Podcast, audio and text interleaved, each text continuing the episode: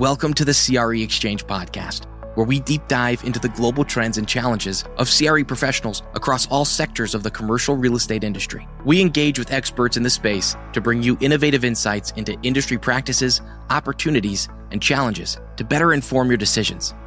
This episode is brought to you by Altus Group, a global leader in asset and fund intelligence for commercial real estate. At Altus, we bring together capabilities across technology, analytics, valuations, tax, and development advisory services. We are guided by bold thinking, integrity, and inclusivity, partnering with C R E professionals to maximize opportunities with exceptional service experience. Find out more at altus group dot com. Here's your host, Aviva Fink. Hi, everyone. I'm your host, Aviva Fink, Vice President of Global Marketing at Altus Group. And today we have a special episode lined up called the C R E Monthly Market Update.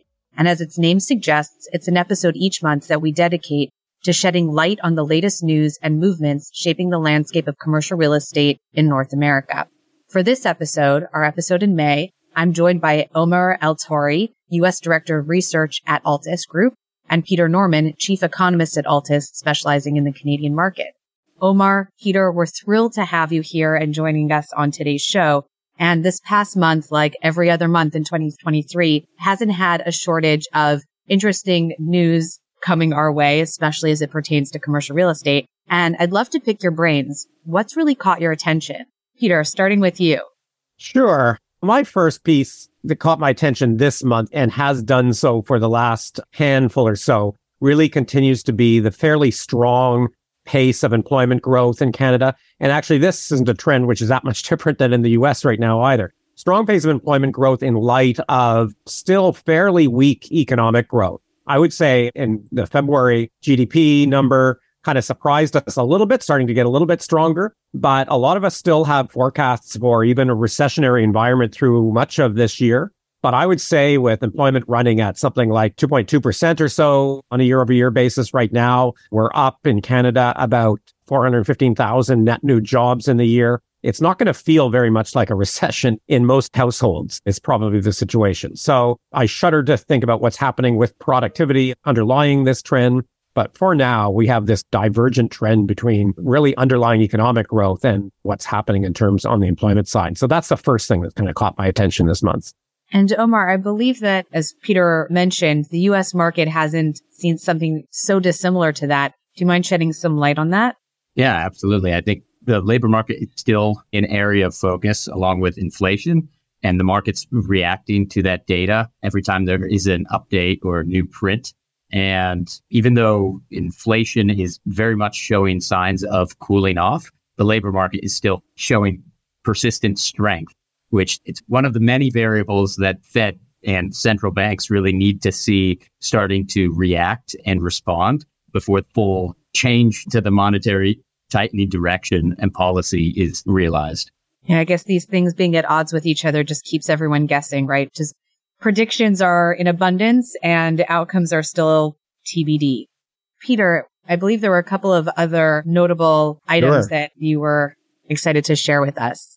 Sure. The second big one that we're watching pretty closely just continues to be home sales. You know, home sales now, and we've had the second month in a row where they're starting to come back up again after a bit of a slump, I would say, interest rate related slump over the last six or eight months. But we have seen them start to edge upwards as we came into the spring. So the March numbers were pretty strong. April is good. And the price numbers now are also starting to reverse. That may be good or bad, depending on where you stand from the affordability, sustainability perspective of housing. I think a lot of people would have liked to have seen a little bit more of a market adjustment taking place as we went through the adjustment to try to reset housing prices. But as it stands right now on a month-over-month annualized basis, which I might be the only one who really cares about that number, but it gives me a sense of momentum, we have prices back into the twenty, thirty percent positive range right now. Now, that's a kind of a made-up number, but nonetheless, it does give an idea about how we've had a fair amount of movement just in the last couple of months. So we'll watch that as we go through the spring market for sure. But this might have been the housing adjustment that really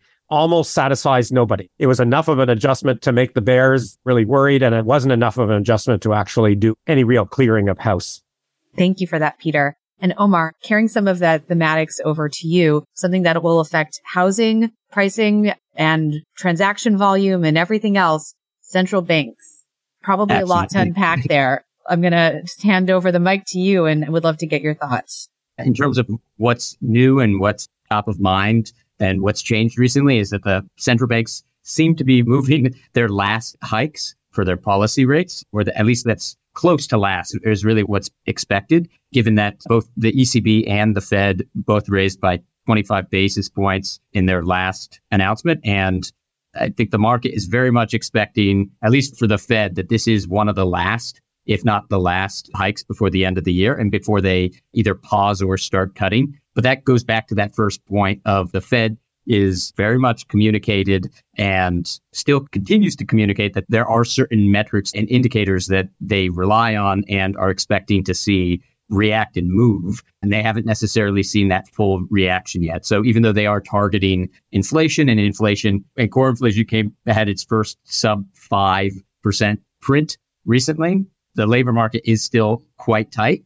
And officials have indicated that they are effectively willing to, to sacrifice some economic growth to make sure that they have tamed inflation. So I do think that a lot of the overall optimism that the market had kind of priced in, and it's this weird thinking of they will get a bad economic print, which means the Fed's going to pivot, which means cheap or free money or cheaper money again.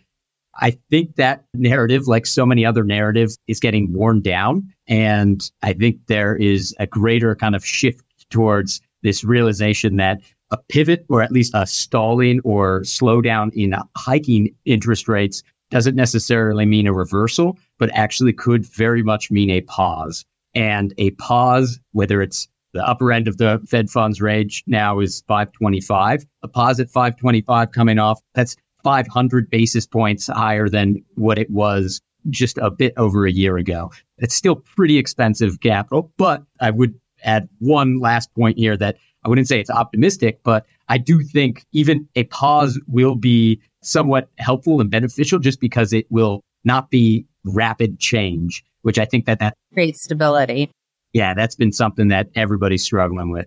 All right. So I guess to summarize both or the points that both of you raised, Peter and Omar, it would be good news, bad news. There's some good, there's some bad. It's not as awful as it could have been. And I guess there's a lot more to watch as things continue to unfold. And maybe with that, I will pivot a little bit because I do have the luxury of having two in-house experts on the call with me or on this podcast with me today. And I would love to do a deep dive into what's happening specifically in retail. It's a space that has faced a long list of challenges over the last several years. And we've got pre-COVID, COVID, e-commerce, right? There, there are so many factors at play. And it would be great to spend the next little while talking to both of you about what's happened and where it's going. Peter, starting with you, do you mind giving us some background on just where retail has been and where we are now in your assessment? Oh, yeah, for sure. I mean, I'll focus a little bit more on the situation in Canada because it's a real roller coaster right now. And there's a lot of optimism. There's a lot of reason to believe that the retail segment is doing well. But month by month, we deal with a bunch of challenges. I'll just say something kind of going into this. This isn't purely to retail, but it kind of, I guess it falls into that catches your attention kind of detail, but it does help to set this up as well, is that one of Canada's remarkable data prints lately, I guess you might say, is population growth. So Canada's population now thirty-nine point six million. We're just about into the forty million range. In the last twelve months, Canada grew by over one million people, which is our first time in history of hitting that one million mark in a year. It's the fastest growing country in the G seven. It's outside of Africa. It's one of the fastest growing countries in the world right now. And this has a lot of implications across C R E, of course, and the housing sector as well. But in particular, a million people, that's five regional malls in some respects, right? And that's what yeah. we've had growth in the last year. And so despite that type of backdrop where we are seeing that thing, I mean, the latest retail sales numbers kind of continue to give us a lot of caution as to how things are evolving. I mean, sales were up about four percent in February, but once you adjust for inflation, the real value of sales, so the actual number of pieces of goods going out of the stores, as it were, kind of declined, and they declined for the seventh consecutive month. And it's the real sales that really kind of drive the need for the space and what's going on. And the patterns are also pretty sensitive right now as they evolve. Apparel, for example, is running really strong, about ten percent up in that environment. It's up about ten percent. Healthcare, sporting goods, these things are still doing really, really well despite the inflationary environment. But all of these things are weighed down by home and garden, which has kind of hit the skids, and furniture and electronics and some other things that you would expect to kind of be a little bit more volatile. You know, in the last several months when we've had a kind of a housing adjustment, these types of categories tend to also move in, in sympathy with that. But it does give us a little bit of pause about these things. And then in particular is food and beverage sales. I mean, food and beverage sales are strongly negative now in real terms, inflation adjusted terms. And part of that is because of the strong inflation. But again, it's indicative of households responding to the inflationary environment, not just by value engineering what they buy, which is what we were expecting them to do and getting the cheaper products and so on and so forth, but actually buying less food for better or for worse. And again, this is in an environment where we have a million more people and we've got less food going out of the grocery store front doors today than we did a year ago, like less physical items leaving the grocery store doors than we did a year ago. So I guess we'll see how a lot of that kind of plays out as we get into this more stabilized inflationary environment in the time ahead. But certainly, I look to how those segments as they resettle are going to kind of affect the real estate sector. And so I guess we're watching the evolution of that sector as it goes forward as well. We came through the pandemic with tier one regional malls and food anchored strips doing really, really well and other retail segments kind of falling by the wayside. But now you might start to see a little bit more of that kind of settling out as we see food struggling a little bit. We got apparel coming up, which might start to boost not just the tier one malls, but some of the other pieces. I've got some other things to talk about retail, but maybe I'll send it over to Omar to hear a little bit about his take on things too. Yeah, you're seeing similar theme of that there is still very much spending in the U S. And I think that is very much driving the inflation. That goes back to the first conversation that we were having there. But one thing that in the U S, you're starting to see that the way the consumer is making these purchases is not as sustainable going forward. And even though there has been recent strength, and that once again came through in earnings with four of the nine consumer discretionary industries reporting being profits year over year, which the top ones included hotels, restaurants and leisure, broadline retail, auto components, and then auto cars itself. And that's all that came out of FactSet, their earnings insight.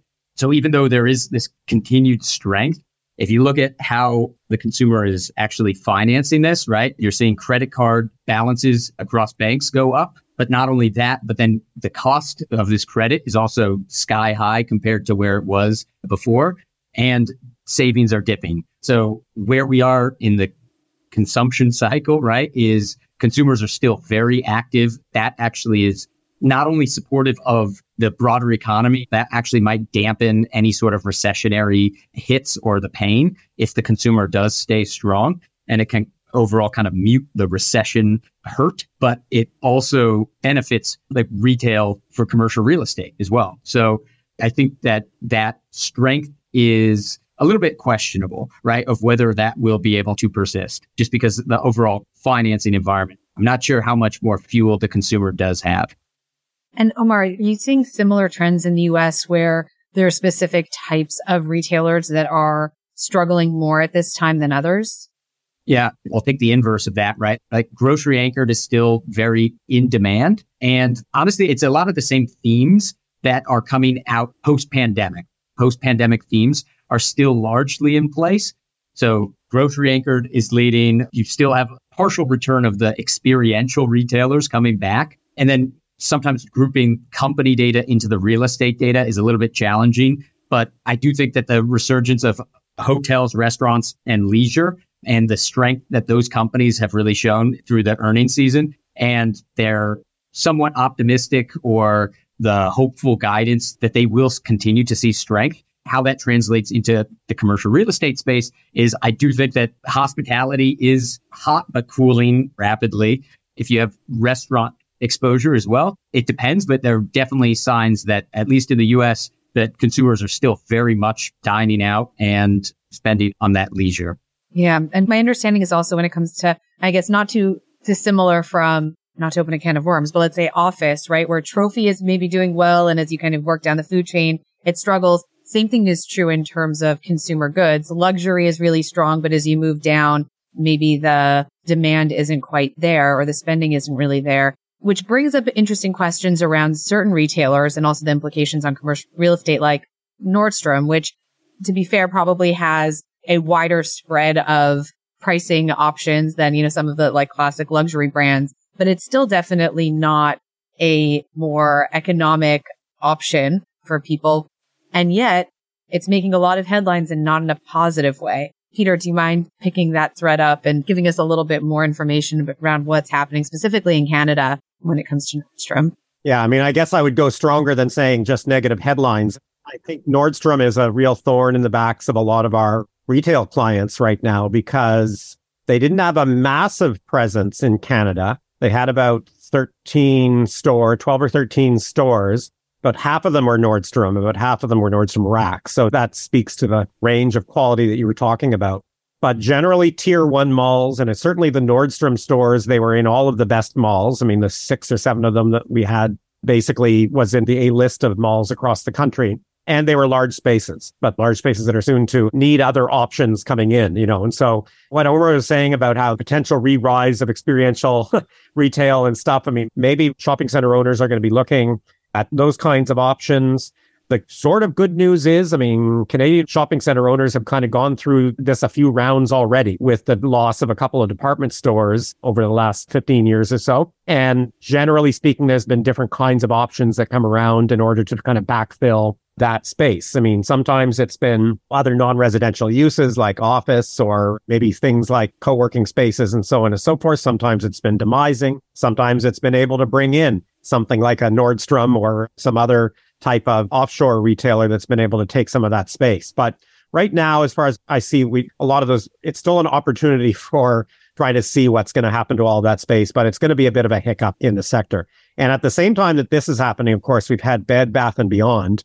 Yes, the closing of stores both here and in the U S. And that's perhaps a bigger issue. I guess it's a slightly different issue here. I mean, a lot more stores between Bed Bath and Beyond and the Buy Buy Baby stores. It's something like sixty, some sixty-five, sixty-six stores or something across the country. It's generally not the tier one malls, more the tier two and the community enclosed malls, et cetera. So this is going to be hitting a classification of space, which has been, some of which have been sort of struggling through the pandemic in the first place. But at the same time, we're starting to see those spaces already backfilling.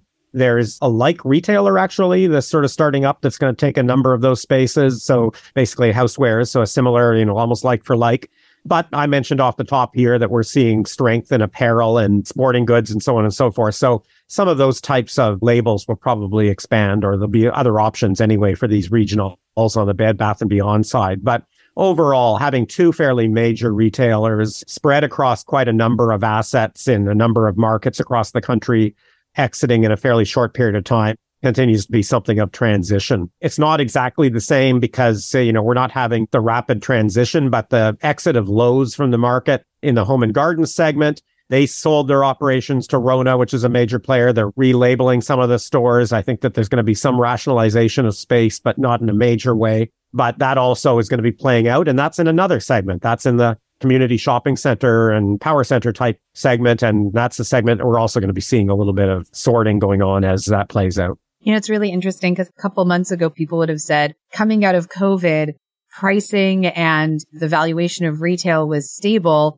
because any kind of corrections that needed to be done had been done with COVID. And now there's this like new potential disruption. And is it a seismic earthquake for the industry? Is it a little aftershock, a little rumble?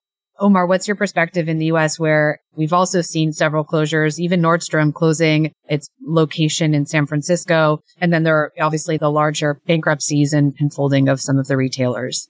Yeah. So I know we were talking about the post-pandemic trends underway, but there's also pre-pandemic trends that are underway that are still, I think, adding a lot of pressure to retailers and retail owners, right? So essentially going into the pandemic, if you look at overall online sales, that was around twelve percent of just all consumer consumption was happening via e-commerce, at least in the U S.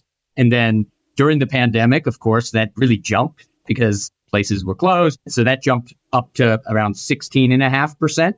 And then as everything started opening, it started falling back down, but was still elevated at around fourteen percent, but now we're ticking back up in closer to fifteen percent. So I know we're talking like individual percentages, But that speaks to how people are buying. And if you look at the dominance that Amazon still has, it's huge. Even if Amazon is pulling back a number of sites for properties and distribution centers, it still is a huge shift in terms of how people and where people are buying. And I think that that's still very much underway. So that not only pressures retailers, but then on top of that, if you, and I don't want to just keep steering it back, but that's where people are buying when they've already made the decision to buy. But then overall, if there is this perspective that there is risk of a recession, and you're starting to see companies actually, the way that they've been able to manage, depending on what sector they're in and how they can pass costs along, they are starting to very much focus, and they've been focused on expense management. And a big portion of that expense management is, I would say, the more focus there is on expense management, there is a greater perception, at least from employees, that there's less kind of like stability. And so there's more concern and a greater emphasis to kind of effectively budget. And so I do think that all of that together, of the trends that were already in place, effectively being the shift more online and the current environment being, maybe I shouldn't be spending so much right now. I think that has huge implications and ramifications for retail. You can see that definitely through pressure is focused on retail properties. If you look at the March T R E P data across the C M B S universe, eleven point five percent of retail loans are with special servicing, right? So that is a, a metric of there is some concern here. Right. Thank you. Before we wrap up our episode today, we've talked about things that may not be so bright and positive. So maybe we can leave things on a high note. So Omar, why don't you take this one first? Any silver linings you'd like to share as you reflect on the current state of things? Sure. I'll link it also to retail specifically. And a little bit of a plug, right? Because for our first quarter Odyssey performance webinar, it showed that retail, even though overall the index was down, I do think that retail, the strength of the consumer really did show through. And retail, even though it's, it shouldn't be super exciting that it was a quarter on quarter return of zero, it was non-negative, which I think that that is a silver lining that so far, even if folks have gloomy expectations for the future, the consumer has proven resilient. And that very much is a huge driver for retail going forward. And I think that the best of a bad case, maybe, I think that's a silver lining. Yeah, most definitely. Peter, any positive reflections that you can share with our audience today? Sure. I'm going to share the thing that made me the most happy, I guess, this month in terms of new things. This might seem very localized, but I think that it has implications all over the place in terms of its trend. But the city of Toronto, which of course is quite a large city, is now the first major city, the first large city in all of North America to legalize duplexes and triplexes and fourplexes everywhere. So no more single detached exclusionary zoning anywhere in the city. That anywhere that's a single detached neighborhood is now a property is up for redevelopment as of right. Now, there's still a bunch of hoops, but nonetheless, that zoning component of it that has kept some of those really undense neighborhoods at a time of a housing crisis protected has now gone out the window. So the largest city to now do such a thing, and that may be a trend before. I think this is an important move from a housing affordability perspective, not overnight, but in terms of adding to potential new supply, adding to the type of supply that is highly in demand because people want to be in these neighborhoods. They want to be in a kind of slightly denser format in these neighborhoods, but not in be in towers or whatever else. And this is a great move. So that's my silver lining. Yeah, that's big news. And I appreciate you already like seeding topics for a future podcast update on whether it's housing, affordable housing, or just the state of Toronto. So hopefully we'll be able to have you back very soon, Peter, to pick up that conversation in more detail. Unfortunately, that is all the time we have for today for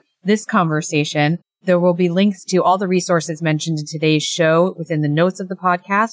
So if you want more information on Altus Group, that will be available, or more specifically, if you want information on the Odyssey call that Omar mentioned, where our valuations and Odyssey experts do a deep dive into performance and benchmarking for the Odyssey funds, we'll have links to that available as well. Thank you, Omar and Peter, for sharing your insights with us today. And to the audience, thanks again for listening, and keep an eye out for the next episode. Have a great one. Thanks very much, everybody.